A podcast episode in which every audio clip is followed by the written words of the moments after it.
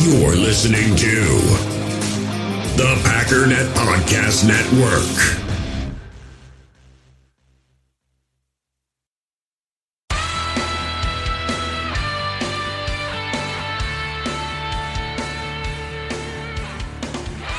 Ladies and gentlemen, welcome once again to the Packernet Podcast. I am your host and resident panelist, as always, Ryan Schlip. Check us out online, packernet.com. Find me on Twitter, pack underscore data. So today is going to be similar to uh, yesterday. Um, I did another YouTube video on free agents. It's actually, so the video is done, but it's not edited. So I'm going to take the audio now, put it in this podcast. The video will be up later today. I do have the day off because it is a holiday, whether you knew that or not. I didn't know that, but it is.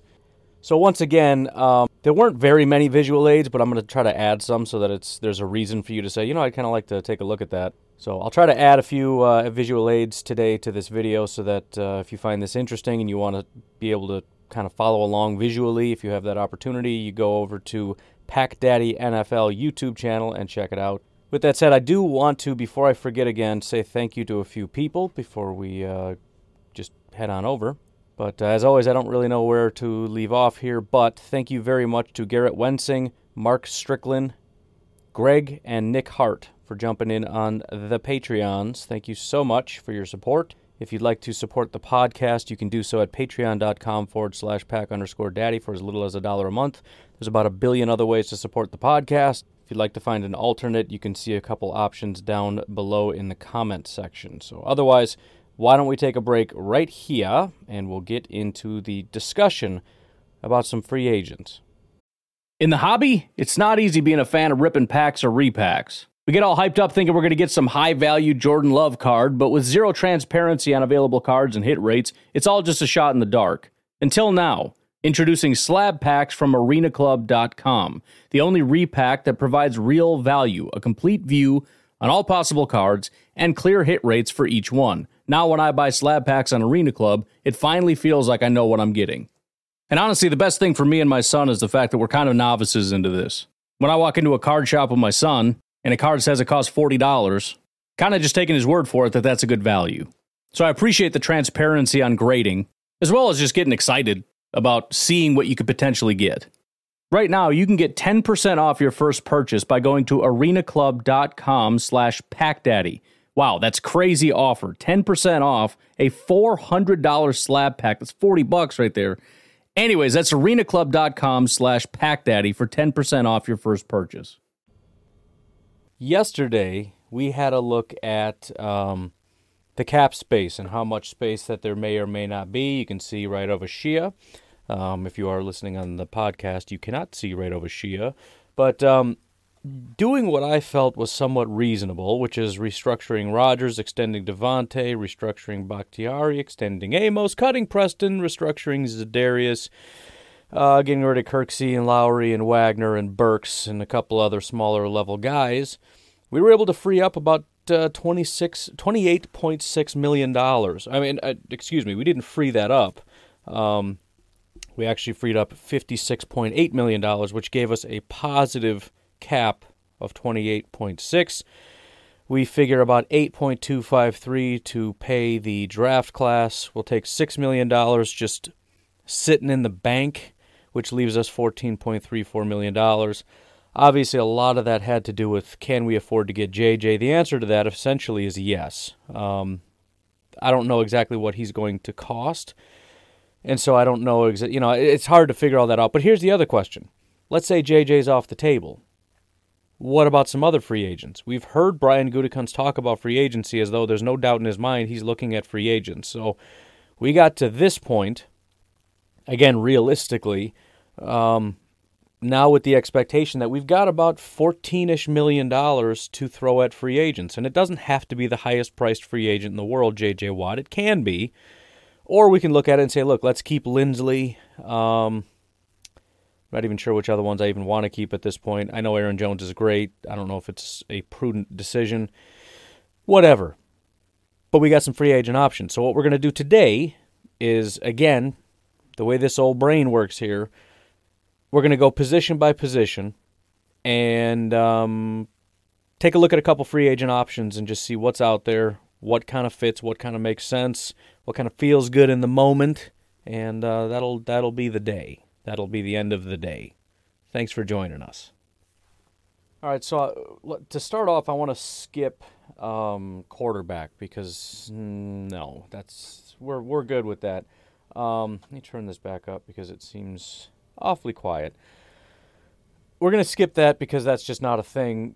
But let's move on to wide receiver, and th- this is really tough for me. Um, and I know it's not tough for the Packers. They have a plan. They know what they're doing. I was stunned to find out that they wanted to go after Will Fuller last year. I've been trying to, to think through this. There, there's a certain number of ways that you can attack this, and all of them are problematic to me. Let's start from the idea that hey, let's just uh, let's just take care of this in the draft.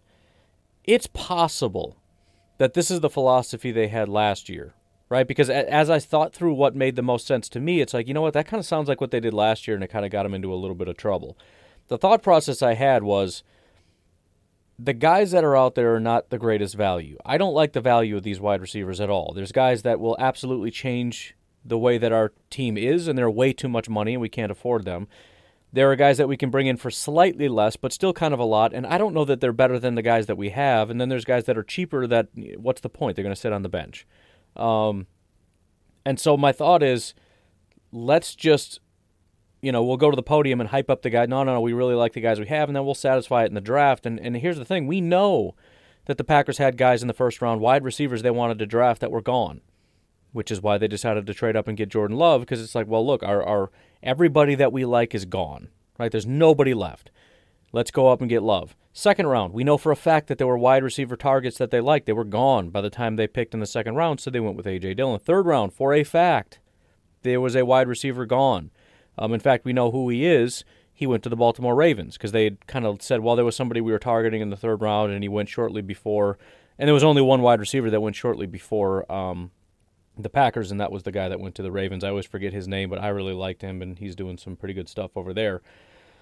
Um, so it, it's possible that that they're looking at it and saying we can't have the same strategy again to just sit back and say, well, you know, we'll take care of it in the draft because I don't really like any of these free agents. But the problem is, I just I can't get excited about any of these guys.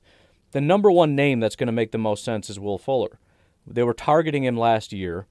The Texans decided, no, no, no, we're going to hang on to him. You're not giving us enough. And then as soon as the Packers backed out, he got busted and suspended for the rest of the season. So how did that work out for you, dummies? Um, and so they're they're purging everybody right now. They don't have any money. They don't have anything.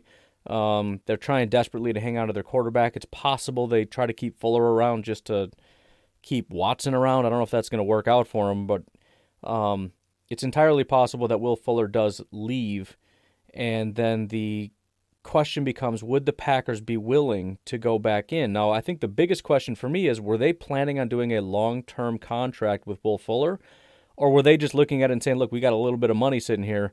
Let's just um, pay the man for one year and then we'll just drop him after one year, which I thought would have been insane. You give up draft capital for one year rental. That that doesn't make any sense to me.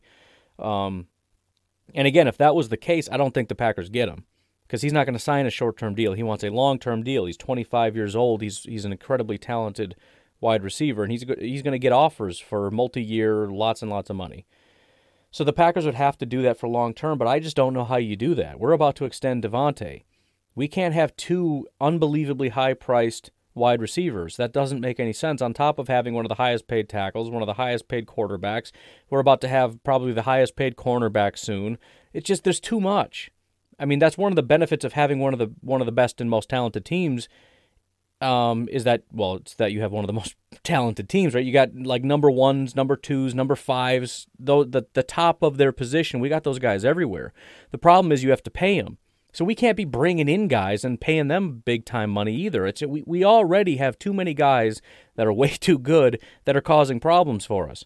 Um, and and they're drafting well. I mean, at at some point, Savage is going to get paid. At some point, Jair is going to get paid. At some point, Rashan is going to get paid. At some point, Elton is going to get paid. We can't be just signing these guys to four or five year contracts. I mean, imagine if if Fuller comes over and let's say he costs seventeen million dollars and we only take eleven in the first year. That means at some point he's going to be getting 22, 23 million dollars, and that's right at the time that I'm saying these guys. Imagine how much Jair is going to be getting paid at that point. Imagine how much Bakhtiari's contract is going to be at that point. Imagine how much Aaron Rodgers' contract is going to be at that point. We're talking what 38 million dollars. It's too much. It's too much. Um, and on top of that, what, what did I say we freed up? Like 14 million dollars. We're going to pay him 11. That's that's it. That's all of it. Um, and then if you go down from there, you've got guys like Sammy Watkins, Marvin Wilson, Curtis Samuel, T.Y. Hilton.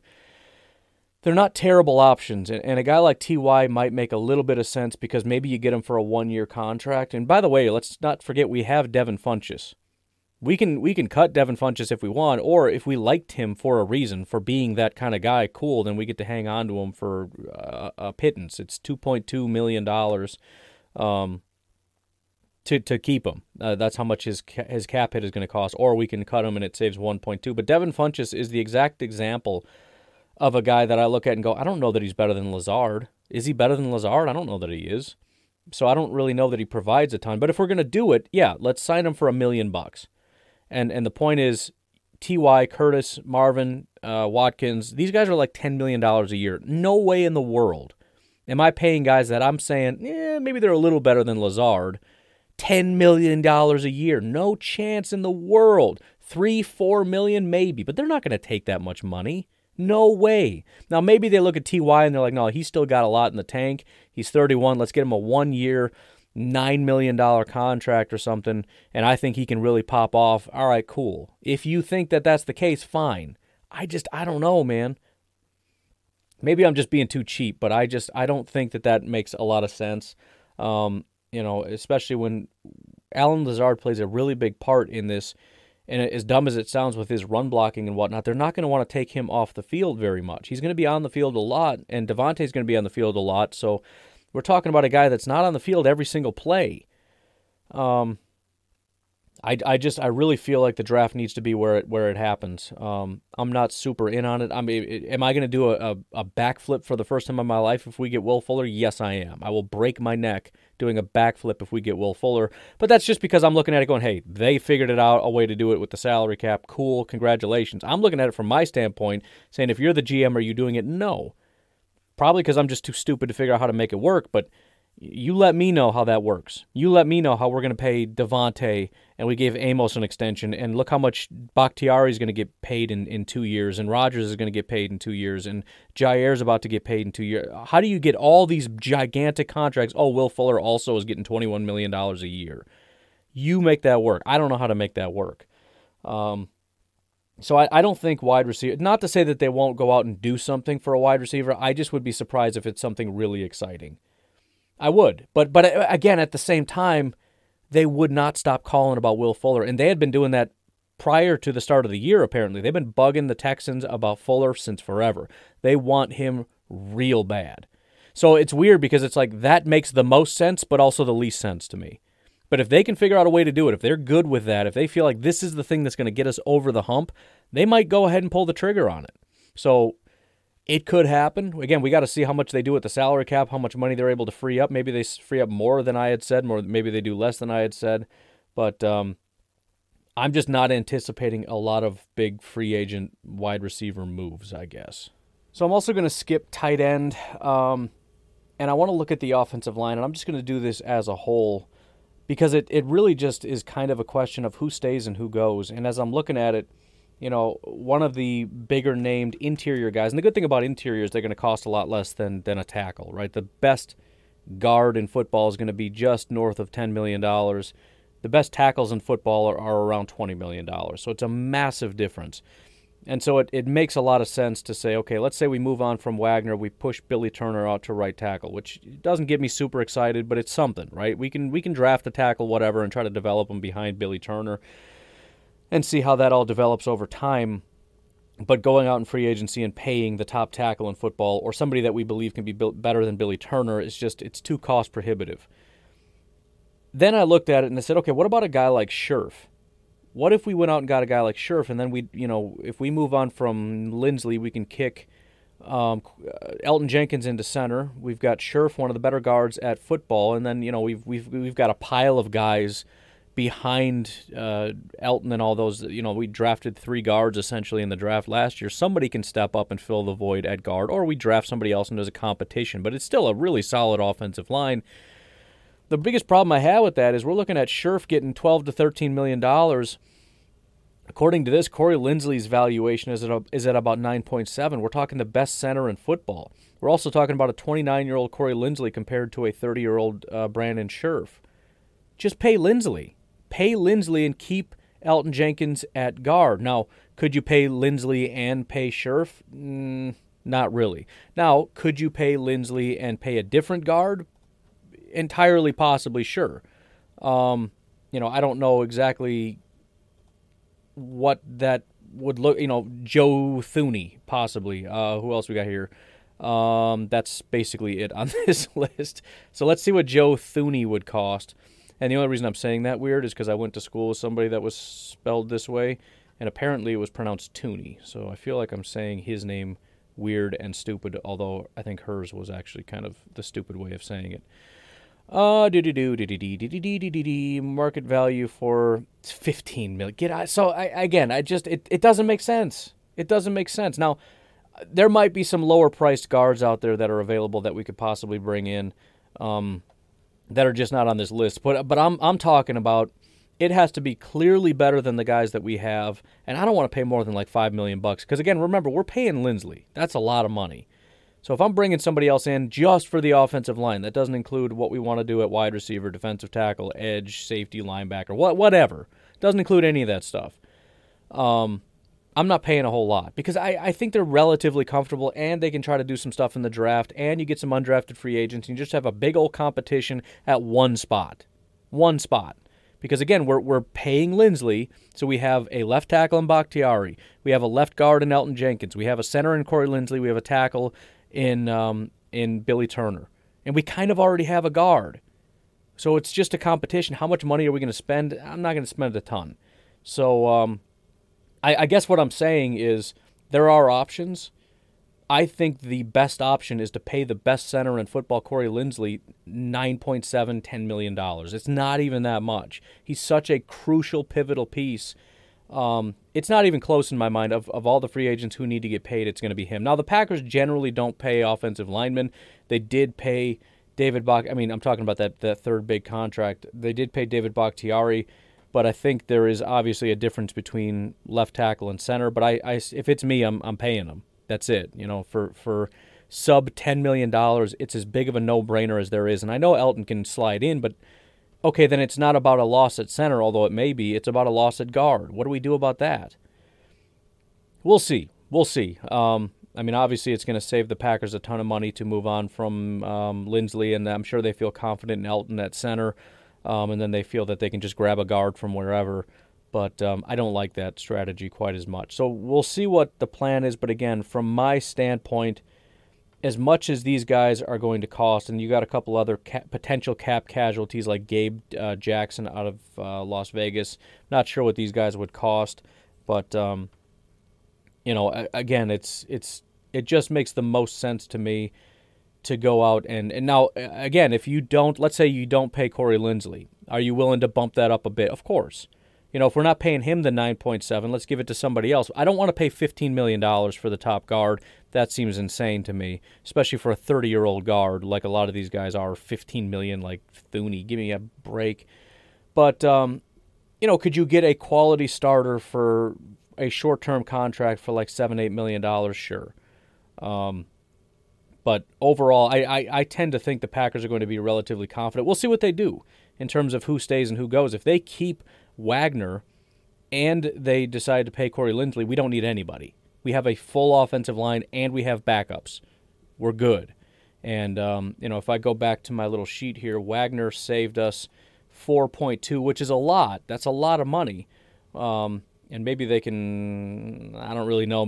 Possibly he would take a pay cut to stay. Um, but otherwise we're talking 4.2. That drops us from about 14.3 down to 10.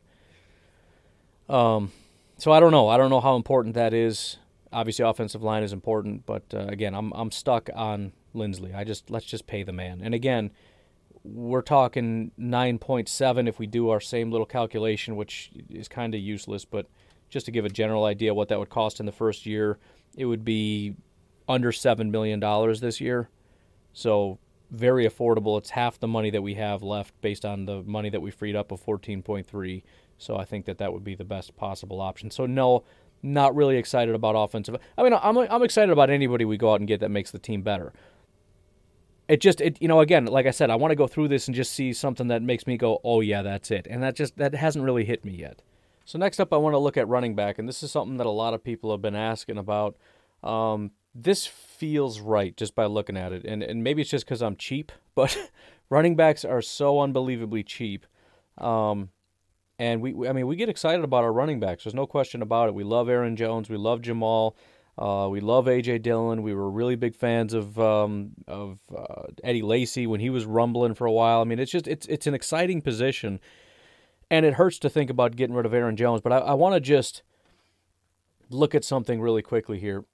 I was kind of stunned to see this, although it kind of makes sense. We know that that the Packers have been trying to keep Aaron Jones and have struggled to do that according to Spotrac, his valuation, and again, this kind of makes sense based on what I've been hearing in terms of the offers that he's been turning down. They've got his valuation at about $14.6 million. That's crazy. That's crazy. And, and part of the reason that's crazy isn't because he's really good, it's, it's the gap between what he does and how much better he is than everybody else compared to how much everybody else is asking there's another guy out there that everybody's really excited about. Um, and a lot of it has to do with his ties to being a Wisconsin Badger, but a lot of people have been asking about James White. Now, if you compare Aaron Jones to uh, James White, and of course I got rid of that tab because I'm a dummy, um, James White is actually really impressive. Now, he's not anywhere near as good as a runner, and that's going to be kind of a problem. But I don't know that there's been much of a better receiver at running back than James White period. Um, since 2015, his receiving grades, and for those that don't know, PFF good is in the 70s, very good is in the 80s, and then elite is in the 90s. Here are his grades, receiving grades since 2015 86, 81, 80, 83, 85, 84. Very, very good. Um, you compare that with, for example, Aaron Jones. This is always a lot more smooth on the podcast because I can pause it and I can't do that here. His receiving grades 58, 62, 82, 76. So he had one year where he was as good as James White. One. This past year he was good, but he dropped off below what you get generally from James White. Um, and so, I mean, if you look at the rushing ability, that's where Aaron Jones obviously is going to be better off. You've got, for example, um, and, and here's the thing it's kind of been going down though and, and we know this wasn't his most dominant year. He had some good games and then some not so great games but in his four years 84 85 81 79 if you look at um, james white and his rushing grades it's i mean it's just it's kind of bad. It's 40s 50s 160 and then 50 so that that's kind of the biggest issue. But here, here's the thing though we're talking about Aaron Jones wanting $14.6 million. And remember, A.J. Dillon is going to be our guy. A.J. Dillon 100% is going to be the, the main workhorse running back. James White is going to be a change of pace guy who is a good blocker and maybe the best receiving back in football. His valuation is $3 million. He's 29 years old and his valuation is $3 million. That's crazy. So I mean, in terms of, of low cost, and he's not the only option.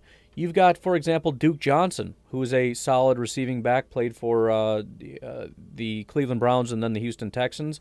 They've got uh, they don't have his valuation, but he was making three years, fifteen million, so five million bucks a year is what he made the last time he got signed. He's three years older now, so his five million maybe drops to four million. You've got Kenyan Drake wanting eight point three, relatively high, but he's only twenty seven. How about this one? If you want somebody that's maybe a little bit um, more of an Aaron Jones type in terms of, you know, he's not just a receiver. We know that he can be a good runner and all that kind of stuff. Um, how about Chris Carson? Chris Carson, right now, if I go over to his valuation, wants, I shouldn't say wants, I don't know what he wants, but, but Spotrac has him at about $7.4 million. That's not bad. And this is a guy who, I mean, his running grade 77, 80, 79, 74. That's right in that Aaron Jones range slightly lower, but I mean, it's right in the same range. Uh, 5'11, 222, 458 speed. Um, if you look at her, her, jeez, him as a receiver, um, you know, it's been kind of up and down 50, 70, 60, 82 this past year. 7.8 yards per reception. He had 287 receiving yards and four touchdowns just through the air alone. Um, so again, it, it's sort of like Aaron Jones light, but for half the money.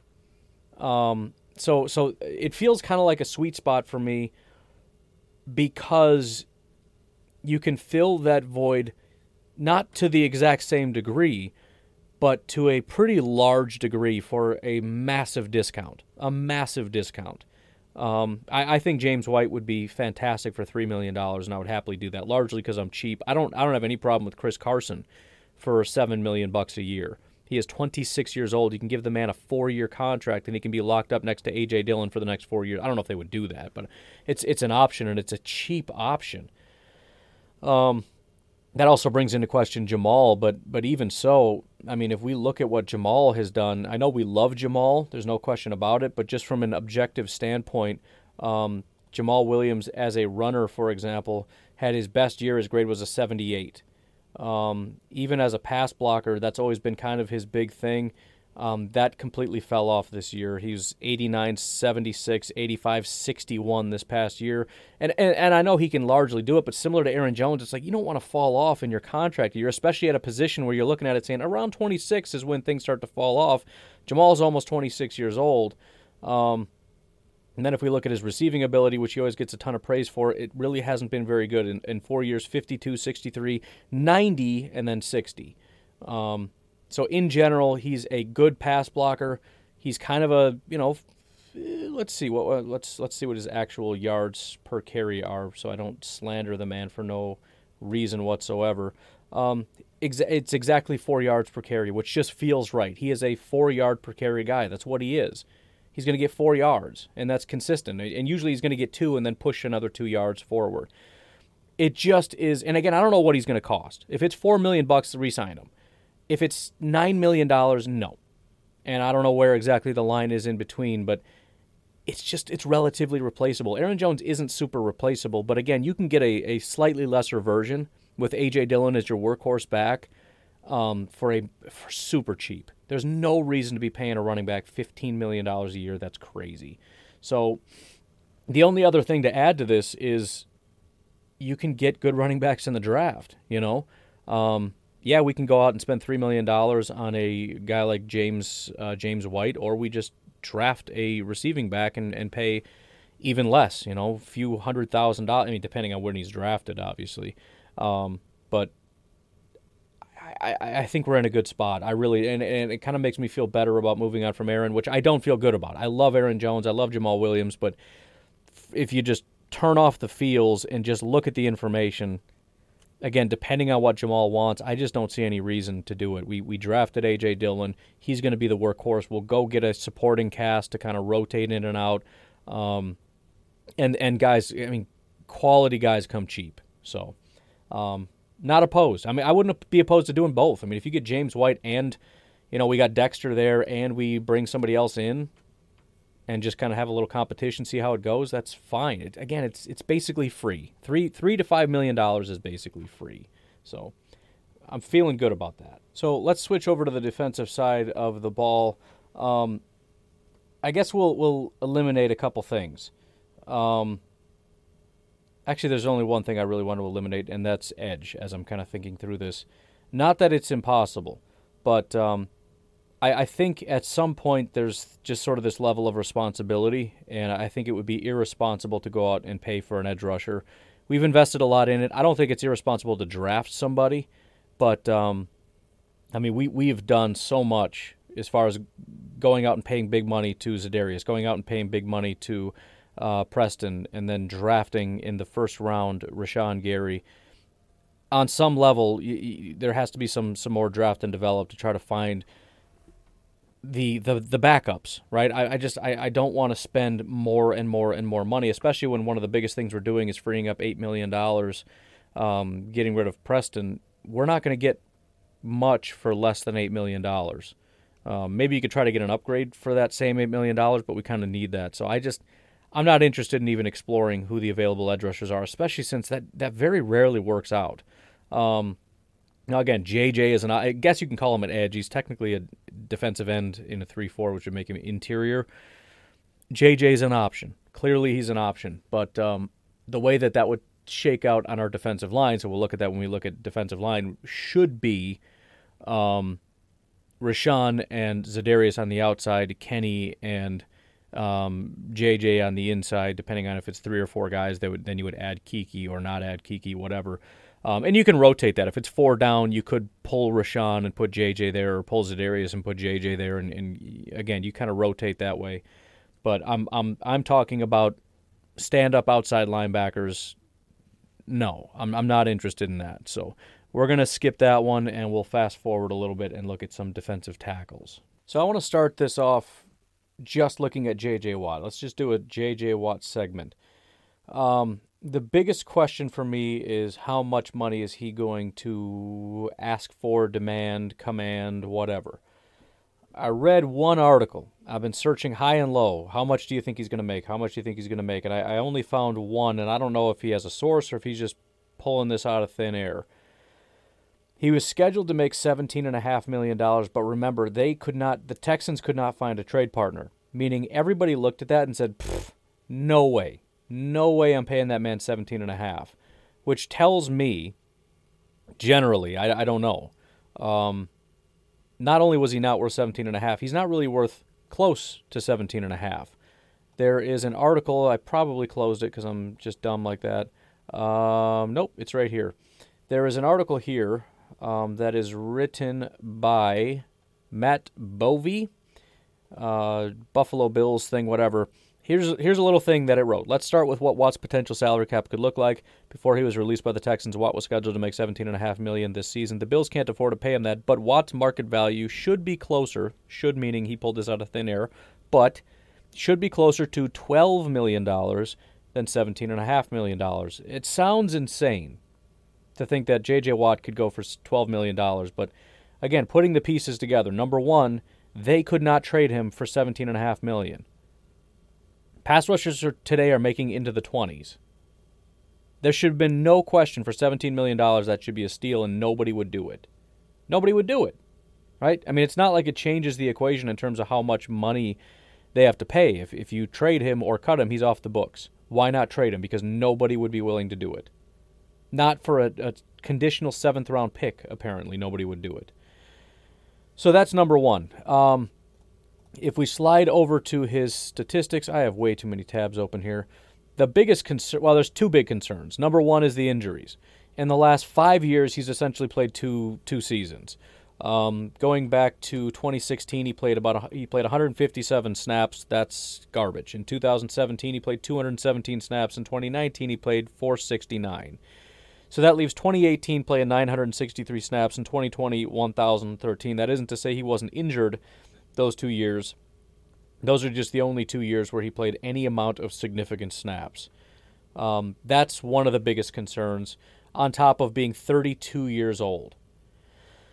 So he's 32 years old. He's missed essentially three of the last five years. And then if you look at his statistics, we're talking about a season in which he only had five sacks, which is the second year in a row. In fact, of those last five years, he's had double digit sacks. Once in 2018, he had 17 sacks, 74 pressures. That's amazing. But again, that's one year in the last five. Um, the last two years, he's only gotten five sacks each year. And then on top of that, it's not even that the pressures are there, the sacks weren't. He had 45 pressures in 581 attempts, which is not good. That is, I mean, anything under 10%, I say, is kind of garbage. 45 divided by 581 is 7.7%. That's terrible. That's really terrible. Here's the the reason why you feel like it could possibly work and you get excited about it. One of the things that's been circulating quite a bit is a tweet by Seth Walder. Don't know who he is, but he posted a tweet with a little uh, graph. It's from ESPN, actually. ESPN's pass rush metrics using NFL Next Gen stats, blah, blah, blah. It's a little uh, chart and it has uh, on the x-axis the double team rate and on the y-axis pass rush win rate. And so obviously the further to the well, for you it would look like this. The further over in that direction, the better. Um, and J.J. Watt is the furthest in that direction because His win rate is over 0.2 percent because again the pressure rate that I use and win rate is different. You can win, beat the guy in front of you, and not get to the quarterback. So you're going to have more wins than you're going to have pressures. Um, but the the fact of the matter is he was by far the most double teamed guy, and as I said before, the issue is that he um, he had nobody else around him. He's the most dominant guy. He's the one everybody's scared of, and so he gets doubled the most. Here's what's also exciting, Packers fans. You know who the second most double teamed guy in the NFL was? Za'Darius Smith. You put J.J. Watt and Za'Darius Smith on the same team, one of those guys ain't getting doubled anymore. So we're talking about, remember, two years ago. So three, three years ago, the most dominant pass rusher in football was J.J. Watt. Two years ago, the most dominant pass rusher in football was Za'Darius Smith, based on statistics. You put in 2020, both of those guys were double teamed more than anybody, and their production wasn't great. Put those same guys on the same team, and, and you have to make a decision now. Um, so even if I mean, if you told me that that J.J. Watt wanted about 15 million dollars a year, it's borderline a no-brainer for me. If it's less than 15 million, if it were 12 million dollars and the Packers were unwilling to do that, I would be kind of stunned. Um, because to be honest, and, and that would come down to their evaluation that actually he's not that good anymore. He did lose a step, and somebody had talked about that. He clearly lost a step, but it's not that significant. He's still dominant. Here's the thing: if you look at PFF's grades, which is beyond the stats, right? They're probably looking at, you know, uh, grades are going to be more telling than the stats. Although people usually like the stats more because they think the grades are subjective and that they're kind of garbage. But the, what, here's the thing: in the last four years, here are his grade. I mean, 2016, he had a 56 grade. That was when he played 100 snaps. Um, if we leave out that year, let's just look at since 2012 92, 93, 92, 91, 86, 90, 89, 85. So 85 is his lowest basically since his rookie year. But it's still super dominant, right? That's that half a step that we're talking about that he's gone down, but he's still grade wise one of the best pass rushers in football. And again, there's a gap. How, how can he be so good, but the stats are so bad? Add in the double team rate and you understand that. So all of the puzzle pieces kind of come together. So I was not big on J.J. Watt at the time, but again, depending on the price, if we're talking somewhere, and, and keep in mind, remember what I said about Aaron Jones. Aaron Jones is wanting in that same range apparently as J.J. Watt. This, the whole thing is silly to me the whole thing is just absolutely silly. So, um, yeah, I'm I'm very much interested in this, and it's also going to spoil it for me as we stop this segment and look at other defensive tackles. Um, because although they probably you can find some cheaper options, I have a hard time believing we're going to find somebody that gets anybody nearly as excited as one of the greatest pass rushers of all time. And it's a shame about all his injuries because he he literally potentially when he's healthy is better than Aaron Donald, and Aaron Donald is is arguably the best pass rusher of all time. But um, it's just it's it's going to make it hard. Similar to what I said about wide receiver, it's like I just if you can get JJ for this, why are we getting this guy for that? Right? So we'll take a look at defensive tackle and then move on to some other things. But um, I, we'll, we'll see. We'll see what he commands. Obviously, he's getting a ton of phone calls that could drive up the price. But everybody's got a price and everybody's got a line, and I'm sure a lot of teams are uh, at, at that same line. And it's also exciting because it really just comes down to the Packers' evaluation. If they look at him and say, "Yeah, he still got it," and we draw a hard line at 13 million, and J.J. Watt's looking at offers between you know 13 and let's say 15 and a half, but he wants to be with a contender and all this stuff. It's it's it's not really that hard to see how he ends up in Green Bay. It really isn't. Um, I don't think it's cost anywhere around even at 17. It's not cost prohibitive. It's not great, but just based on the the you know, let's pull it up. Here we go.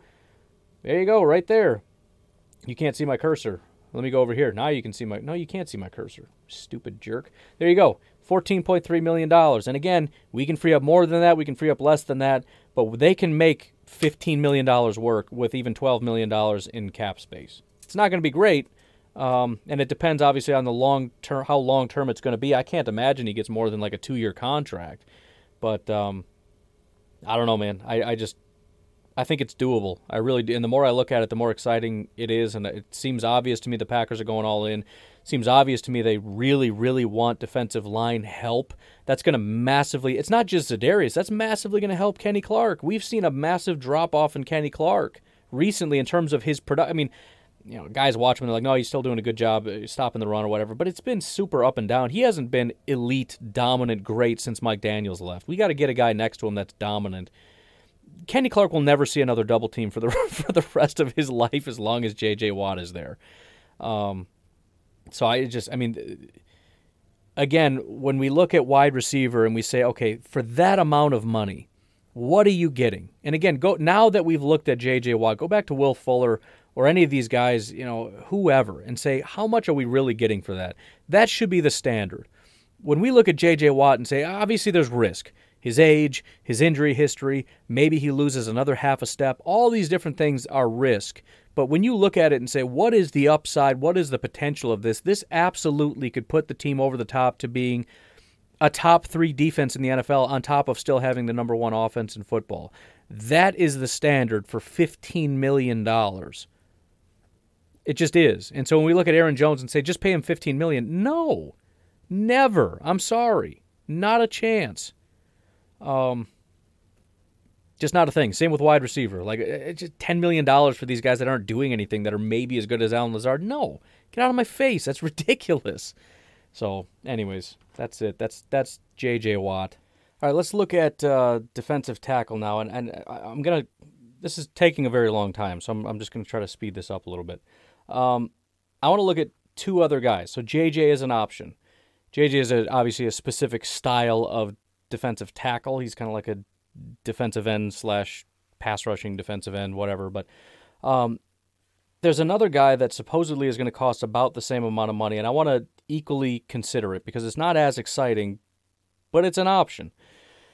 And essentially, you're taking somebody that doesn't have as much raw talent, but you're also taking somebody that's younger, that's healthier, that's productive, and we're looking at about the same amount of money, maybe, Maybe. I don't know what J.J. Watt's going to cost, but Leonard Williams, actually, we're looking at two Giants here. Leonard Williams is an option.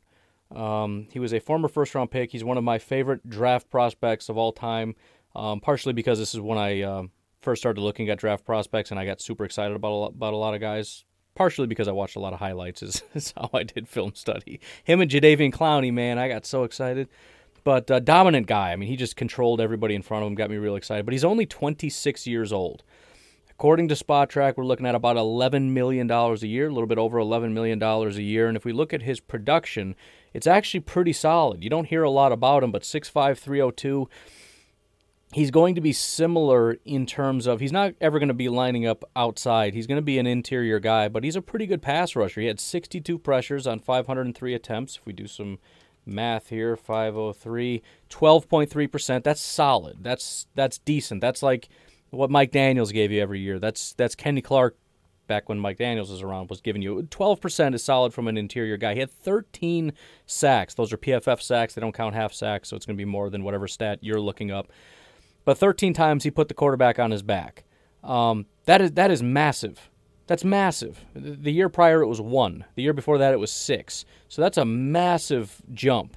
Um, and on top of that, a great run defender. I mean, he had a great year. Now, part of that has to do with scheme. Um, he came over to the Giants, and that's when he blew up. He had his one of his best run defending years ever. He had by far his best pass rushing year ever. 62 pressures was the highest since. I mean, it was his highest ever, but the last highest was 2016. He had 55 and eight sacks. That was his best year ever prior to this past year. Um, I don't want to get too far into the weeds of how impressed I am with the Giants' defensive line coach and all that stuff, but assuming the Packers feel like they can replicate that, and I think they're going to have to because it's sort of the opposite of what I said about J.J. Watt. The stats weren't great, but the grades were. Here, the stats are great, but he only had a 70 pass rush grade, so obviously they're looking at it saying he's a decent pass rusher. Um, a lot of these stats must have been kind of schemed, but again, you're you're getting a young player that you can sign a long-term contract for. It's not like JJ where it's like, eh, we'll give him a year, maybe two. I don't know. I'm kind of nervous about signing him long-term. Um, but with uh, Leonard Williams, it's sort of a, a lesser version, right? Sort of like uh, what uh, we talked about with Aaron Jones, where you get it's not quite Aaron Jones, but he's he's similar, but to a lesser degree. Um, but again, he's younger. He's healthier. He he plays all the time 800, 700, 800, 800, 800, 800 snaps every single year. He's consistent. He's in there. He's a rotational guy. He plays all the time. Um, and, um, and and again, this can be long term.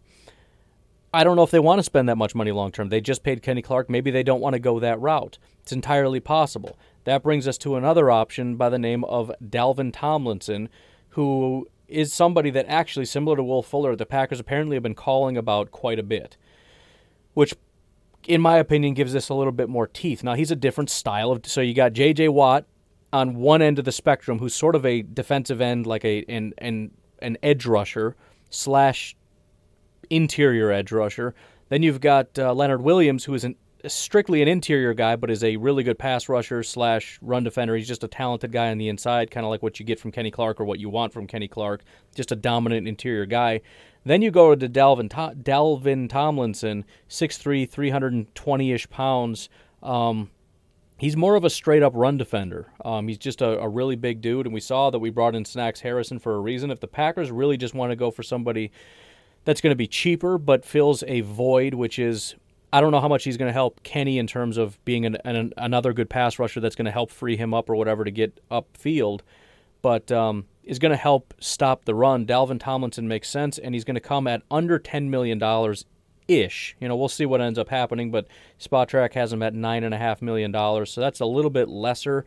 Um, you get to a point of diminishing returns below about $9 million, and I, I'll admit I haven't looked at everybody, but again, you look at the draft potentially, you look at guys like Kingsley Keke that are getting better, and at some point you say it's not really worth spending the money we just need to perform better with what we have or get somebody in the draft. So um, this is kind of the low end of that. But again, you're getting a really good run defender. Um, Dalvin Tomlinson is not quite 27 yet, so he's young. You can sign him for a long time. Uh, he'll be there for the entirety of Aaron Rodgers' career, which seemingly is at least the next three years, um, as long as well as some of these other guys that are going to be there for two or three more years. Um, and so you kind of solidify that and you take it off your needs chart for the draft, right? That's the other benefit of bringing these guys in, whoever it may be. You bring in a J.J. Watt, a Leonard Williams, a Dalvin Tomlinson. It's not to say you can't draft the defensive tackle, but you're no longer looking at the first round going, man, we've got about five things that if we don't hit, like really hit, we're in trouble. Um, this presumably takes that off that list. I don't know for sure if it does, or um, obviously you never know how these things are going to pan out. But these are some different options that I, I, I, don't mind any of these options. I think defensive tackle is extremely important uh, because the defensive front is extremely important. And we know we have a ton of talent that we need to be able to better maximize. And so I'm willing to spend a lot of money to make this thing work. I really am. I mean, we have the number one offense in football, so I'm not as worried about wide receiver, especially considering some of these guys are going to be sitting on the bench any wide receiver we bring in either means he's going to sit on the bench or Lazard is going to sit on the bench because we're not doing three wide receiver every single time. We've also got tight ends, we've got running backs, we've got all, all kinds of different things that we can utilize to make the offense go.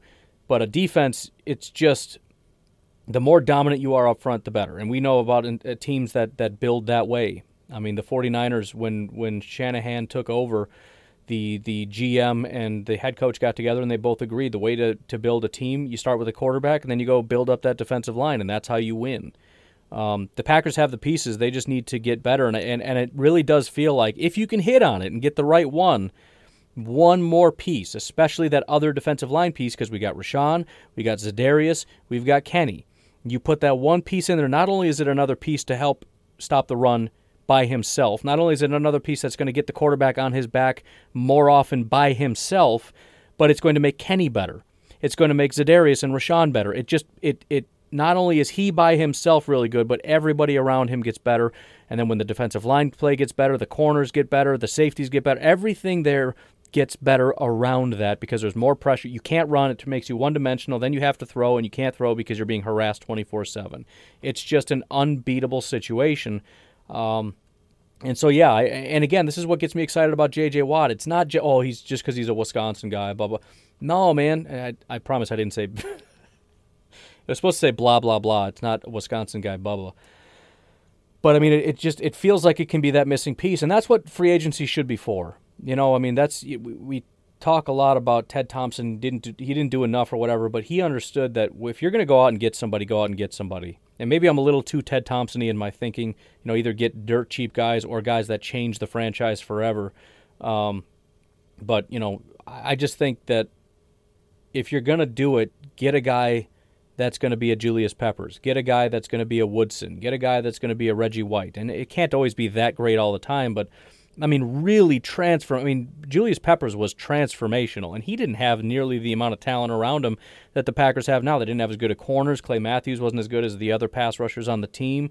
Uh, the safeties weren't as good. I mean, it's just it's such a critical piece, I think, um, and it can mean so much. And again, if it's true that J.J. Watt is twelve million dollars, then I mean they need to be on the phone right now, and they need to do whatever they can to free up money, um, because I think this can change everything. But um, again, these are some other options and and just a different way of viewing things. It's it's not about better or worse because it just everything shifts, right? It's maybe not as good of a player, but it's also a better situation with less injuries, longer term, younger, all that kind of stuff. So um, there's options, and I, I think free agency in general, this is where I want to focus.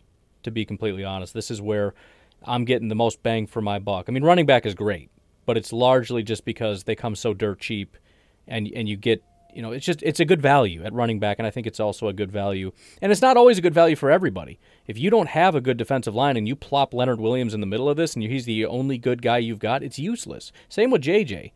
He's on a team right now where he's useless. Why? Because he's the only good player on that defense, or at least along the defensive front. So they just double team him all day long. They eliminate him from eliminate him from the equation, and and that's the thing. And it, it, changes for everybody. For some teams, it might just be that one lockdown corner that's the final piece. For some teams, it might be that other wide receiver, or it might be this or that or the other thing. I'm saying for the Packers, I feel like that that dominant defensive lineman is that piece. It feels like that's the piece. And um, I told you when it, when I when it when it feels right, it feels right, and and this kind of feels right. Um, I'll be honest, I'll be disappointed if they end up getting a Dalvin Tomlinson because I don't know that he is that piece because there has to be a pass rush element to it. Not that he wouldn't massively help the team and he comes cheaper and he's young and he's talented and all that stuff. I just don't know that it gets us over the hump if he can't also be a, a dominant pass rusher. I think you can get that from Leonard, and I think you can get that from JJ. I don't think you're getting it much from Dalvin who had 28 pressures on 334 attempts and four sacks on the season, which tied his his season high ever of four sacks, which he's done the last two years. Prior to that, it was zero and one. So um, it's still an option, but it's it's kind of an underwhelming one. So that, that, that, in my opinion, that means we still need to address it in the draft and, and find somebody that's a little bit better of a pass rusher. But that's all I got for defensive tackle. So I want to move on now to the cornerback position, kind of leapfrogging linebacker because uh, just what I started looking into. Um, I don't hate it. Here, here's sort of the thought process that I have. The supposedly the new defensive coordinator is probably going to be moving to more of a zone base scheme. Everybody does a little bit of everything, right? So it's it's not like this is what they do all the time. If you're zone, you're always zone. If you're man, you're always man. They're going to have to do some kind of man, but it's going to go from a primarily press man scheme to a more zone scheme. Um, and so the, the, the general idea is I think under Pettine you needed to have more dominant corners than you're going to need going forward. Um, that's not that shouldn't negatively affect Jaire. by the way. That's a separate thing. Um, again, check out the Packernet podcast. I've talked about that. But um, so so the idea is we're gonna probably move on from Kevin King. There's a chance that the new defensive coordinator comes in and says, "No, man, it's gonna be great in this new scheme." But I don't think so. I think Kevin King kind of makes the most sense in a man scheme. As weird as that sounds, I think I've always said his best attribute is his ability to um, cover a guy in man coverage who's just running down the field, right? A go route. It's just it's you're not going to beat Kevin King. Everything else you can probably beat him on. Um, so I don't I don't necessarily think he's going to be the guy. But here's the thing: I don't think we need a true lockdown. It's kind of similar to what I said about wide receiver. We have a number one. We need a number two and it's it's going to be hard to find for wide receiver at least that balance between not spending too much and still finding somebody who's a number two that's also better than who we already have. It's it's going to be tough because we kind of have quality number twos right now, right? Um, I don't know that that's necessarily the case for corner though. I'm looking at some of these guys, and and of course with all of these guys, it depends. Some of these guys might just get re-signed by their own team, right? That's that's the first question. I'm I'm not really looking that far into it. Um, we're assuming that they become available. But for example, William Jackson, he is expected to resign with the Bengals, but he is a free agent. We'll see what happens. William Jackson, if you compare him to Kevin King, and this this is the baseline here, by the way. Kevin King's grades over four years 51, 56, 62, 50. His best year was barely average. Um, so it has not been very good.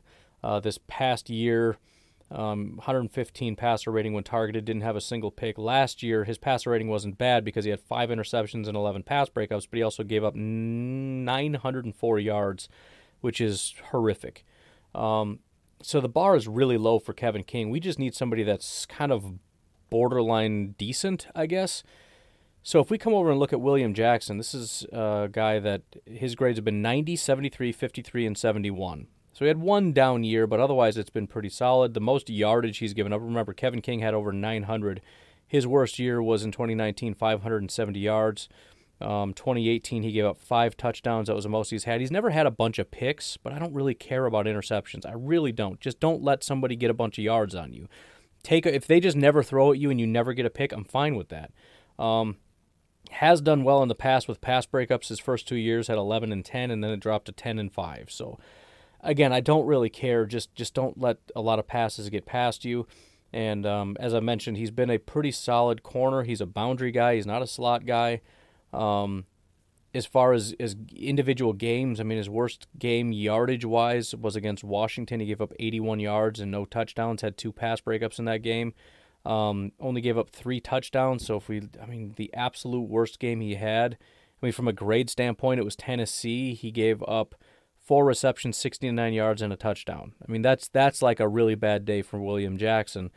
And so it, it's kind of, and he's six foot four three seven. He's got a lot of speed to him. He's not as big as Kevin King, but he's got just as much speed as he as uh, as King does. And so you'd have a lot of speed on both sides of it, but he's also a little bit bigger. Um, his contract, according to Spotrac, and this could be way off, I don't know, six point three million dollars. So I'm not saying get William Jackson because again, I'm I'm assuming the Bengals are going to cough up whatever money it's going to take. He's 28 years old, whatever. The general point that I have is I don't think it's going to be that it's just a question of can we find somebody that we want. I don't think it's going to be cost prohibitive to just find a a body better than Kevin King to come in and just take that spot. Just just make us not horrible. We don't need best cornerback in uh, you know on the market. Everybody wants the big name guys. Let's go get Richard Sherman, which by the way, I'm not even opposed to it. Apparently he's only going to cost 7 million dollars. Biggest reason for that, he missed half the season and he's 32 going on 33 years old. I don't really want Richard Sherman for that reason. Um, but at the same time it's like okay, if he can play for 7 million bucks whatever, right? Um, but but but that's kind of my point. A lot of these guys are in like the six, seven, eight, nine million dollar range. It's not that big of a deal, um, if if the Packers view it as dire, which it may be. If Kevin King is gone and we don't think Josh Jackson can do the job, and, and we don't think uh, Ka'dar can do the job, um, and we just need a body, let's go get a body. Go get Xavier Rhodes. Go get whoever because these guys can play football. I mean, what is Xavier Rhodes going to cost? Again, may very well get re-signed um, by the Colts. I think he's on now. But Xavier Rhodes, we're looking at his market value, and he just got a, nothing. So seven point three. So again, seven million bucks. He's thirty years old. He's done a fantastic job for the Colts. If we come over here and look at his PFF grade, I haven't looked at it recently, but I know he was better than he ever was with the Vikings. A 77 overall grade, 78.3 passer rating when targeted. Um, Let's see, he gave up 525 yards, four touchdowns, had two interceptions, and 10 pass breakups. Um, probably his best year. I mean, statistically, he hasn't had 10 pass breakups since 2015. It's his highest grade ever. But, um, I mean, even on a down year, which 2019 was a bad year, that's kind of, I mean, a down year for Xavier Rhodes is a standard year for Kevin King. So I, I'm not even saying I necessarily want this to be the case. If it's the reality that we're going to be sheltering our corners and making this scheme a little bit um, more palatable, especially if we get a guy. Let's say we get JJ, and we can't afford to get a corner. If we have a scheme that is that is protecting our corners more, where they have less to do, and it's less likely they're going to get killed. You know, you probably need better safeties because they're going to be, you know, the corners are going to be playing in the flats more. So if if it's a deep pass, that's probably on the safety a little bit. But um, I'm I'm not opposed to just saying forget it and and we'll figure it out with either again Josh Jackson, which I, I don't necessarily want to completely rule him out. He's a zone guy. The biggest problem with him getting drafted was the fact that he's not a man corner and we're putting him in a man scheme. But if we're switching over to zone, we might already have the guy. So I guess my general thought is if if we feel we need it, I think we can get a really good value. I don't know that we need it though.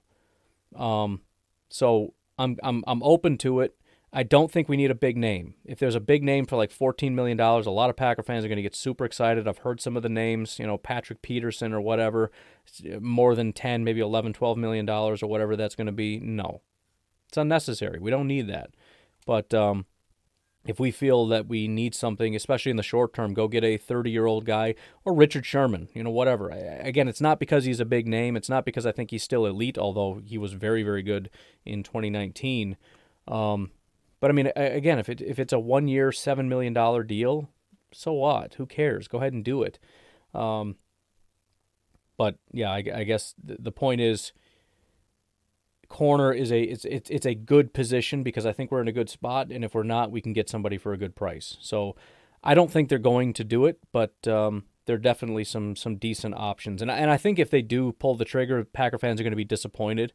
But again, given all the information that I just laid out for you, um, I think it's going to be a good thing. So it'll be interesting to see what they do. I don't think that this is the direction that they're going to go, but uh, we'll see what happens.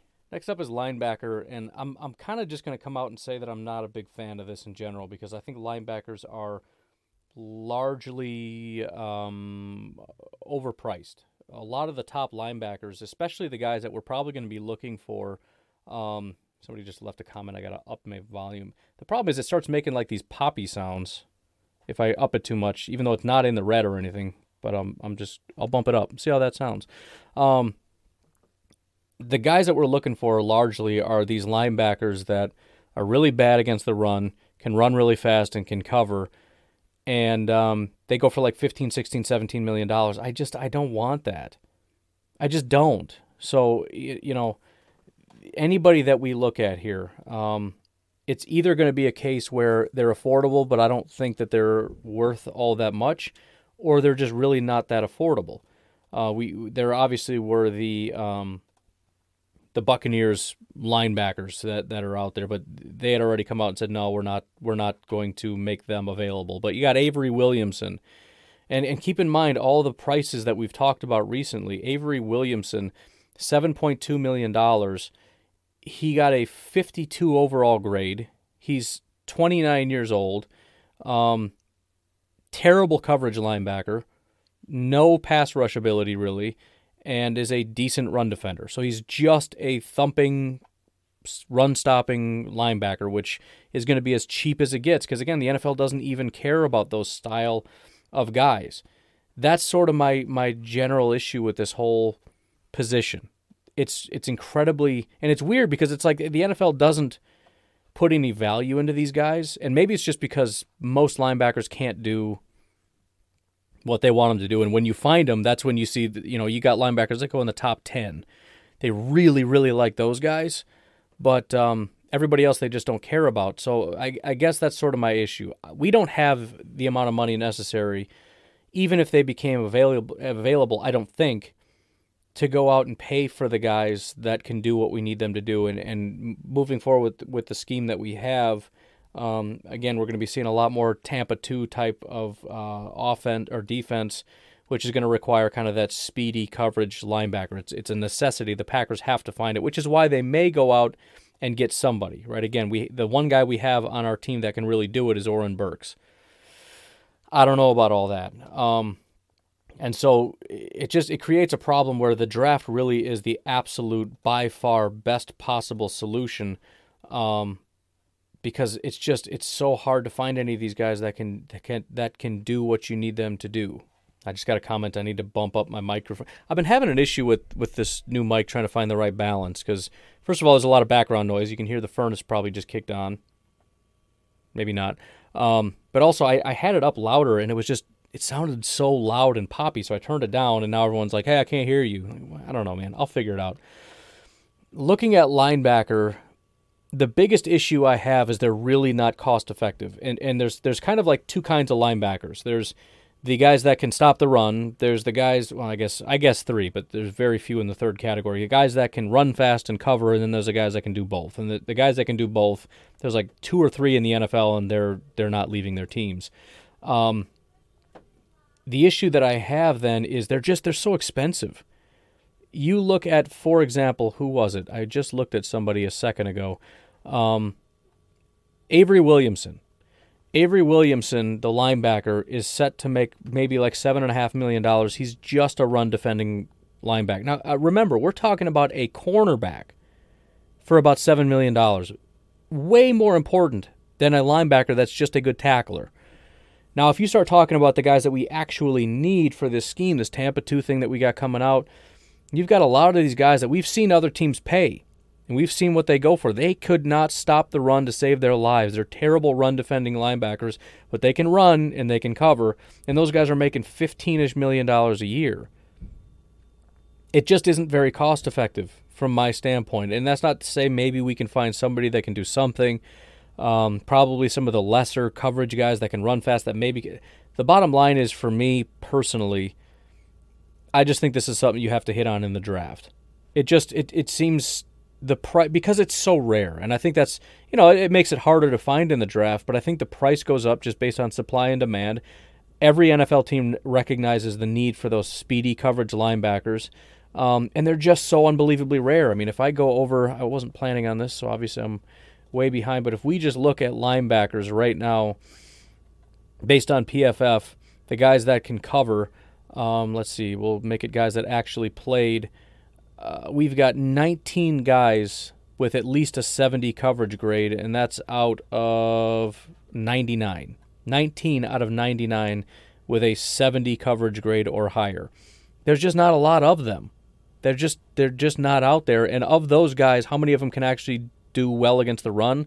You had Denzel Perryman, you had Blake Martinez, you had uh, uh, that's it. That's literally it. And and and both of those guys are fluky. Like you don't expect Blake to continue that. You don't expect Denzel Perryman to be able to continue that. Denzel Perryman, by the way, is an option at free agency. And I talked about him on the podcast. The problem that I have is that he's never been this good before, and I don't expect him to stay this good ever. I mean, he's never had a good coverage grade in his entire career. He's had one other year where he had a good run defense grade. That was his rookie year. Same thing with Blake Martinez. So again, unbelievably rare um, to be able to find these guys. And then you look at guys like Fred Warner, and you look at how much money they're making. Um, let's pull up Fred Warner for a second. Again, a a, a guy that can cover, but not going to do much for you in terms of run defense. He signed a. That's obviously not right. I'm looking at the wrong guy whatever. I, I, I don't. This seems wrong to me. Is he a rookie? he must be. I'm thinking of somebody else. Then I don't know. Point is, he's going to make a lot of money, and I don't think that there's a lot of options. First of all, there's just not a lot of options of guys that can do it. And if you find a guy that can do it, they're not going to become free agents. And if they do, for whatever reason, become free agents, you're going to pay 15, 16 million dollars for them. So I just don't think that there's going to be a lot of really good options. Not to say that the Packers won't go out and get somebody, but it's going to be a lot like what they did this past year, where they went out and they paid for Christian Kirksey, and a lot of Packer fans said, "Oh man, this is going to be great. Christian Kirksey's so good when he's healthy," which has never been true. He's never really been that good of a linebacker. He wasn't all that impactful. It's just hard to really get a home run hit with with a linebacker. So again, if they do it, it'll be sort of a stopgap. It'll be we just need this baseline guy to try to help us so that we at least have somebody that can kind of do the job, and then hopefully we we get something better in the draft. I just don't think you're going to find a lot of, of really great help without giving tons of money. You know, um, again with the names, the the guy that went to the Jets, they paid buku bucks to get that guy out there, and we just don't have that money for a linebacker. I mean, come on. Again, we're talking seven million bucks for a corner. We're talking thirteen million dollars for J.J. Watt. We're talking about all these different things. I'm not paying fifteen million bucks for a linebacker, so um, I just don't think linebackers are a, a very good option, and um, if you think there's a really good option, odds are it's probably a big name that isn't actually that good or is just massively overhyped or is going to end up being overpriced. That's my assumption. But feel free to drop a comment of a, great free agent that's going to be available that's not going to be super expensive, and I will check it out. But I don't think they exist. The only other real option is safety. Uh, we could go through a list of guys. I don't think it's impossible. The, the problem is if we follow through and, and extend or restructure Amos, and we obviously like Savage, we're looking for a number three guy. I don't think you want to spend all that much money. Um, again, it's not impossible, but it also kind of just feels like from a GM standpoint, if you are going out in free agency, it's kind of like you kind of messed up somewhere along the line. You know what I mean? Especially in this spot where it's like we should have had somebody ready to go. That's that's my job to make sure that we drafted somebody, we developed somebody, we've got somebody ready to go. And I just I think we do. You know, we've got guys that that can be that number three. I don't know that it's super dire. I mean, yeah, you could argue that you know if you get three really good safeties, you can do so much stuff. You know, you got one, two guys deep. You could have that as as opposed to that linebacker that needs to cover. Well, we can use a, a safety to cover, or you can put them in the slot or whatever. Like it just it gives you some versatility that's kind of cool. But again, with a cast strapped team that has some other needs, I, I I think it's possible we draft somebody that can be that number three guy that can be in the box that can do all that kind of stuff. I'm not you know maybe take a second attempt at getting a Josh Jones, for example. Um, that style of, of safety slash linebacker or safety slash slot corner or whatever it is that they want to do. I just I don't feel like partially because I'm kind of burnt out right now. I don't feel like investing a ton of time looking at guys. There's options, but the guys at the top of the list again, it's just it's too much. We don't need a number one that's going to be on the bench half the time because he's a rotational number three safety. Um, so as you get down the line, obviously you get cheaper, but it's also like I just think we can draft somebody. So I, I don't think it's going to make a lot of sense. I think it'll probably confuse people, and, and rightly so, because we have two safeties that we like. And, and if we do that, everyone's going to panic and say we're getting rid of Amos, which I probably would too. But it just it just doesn't make sense to me. I think this is something that maybe they address in the draft. But um, anyways, I think to recap, um, offensive line is is it, it can make sense, but it just depends what their plans are. Are we keeping Wagner? Are we keeping Turner? Are we keeping Linsley? Are, are we, what are we doing with all these guys? Once we figure that out, which obviously they know the plan, and it'll probably be the free agency part and then the releasing part. Um, but without knowing that, it's hard to really speculate as far as what the best plan is. But again, my contention is based on how cheap, I mean, centers are in general. Um, I think the best plan is to keep Linsley and then just build from there because there's not, once you get rid of Linsley, now we have a massive deficiency on the interior. I mean, at best, we would probably have to keep Wagner, kick Billy back inside, and then put Elton at center, and then we'd have to promote another guard, which is fine, assuming you're okay with not having very much depth at all. Um, but again, I, I, I would rather we pay a little extra to keep Linsley and drop Wagner, right? Um, that would be my my contention. I obviously I'd rather do all of those things, but I just I just I can't get my head off of we need to keep Linsley. Um, wide receiver, it's just it's it's not that I don't see a need for wide receiver. It's that I don't really see a good path that free agency solves.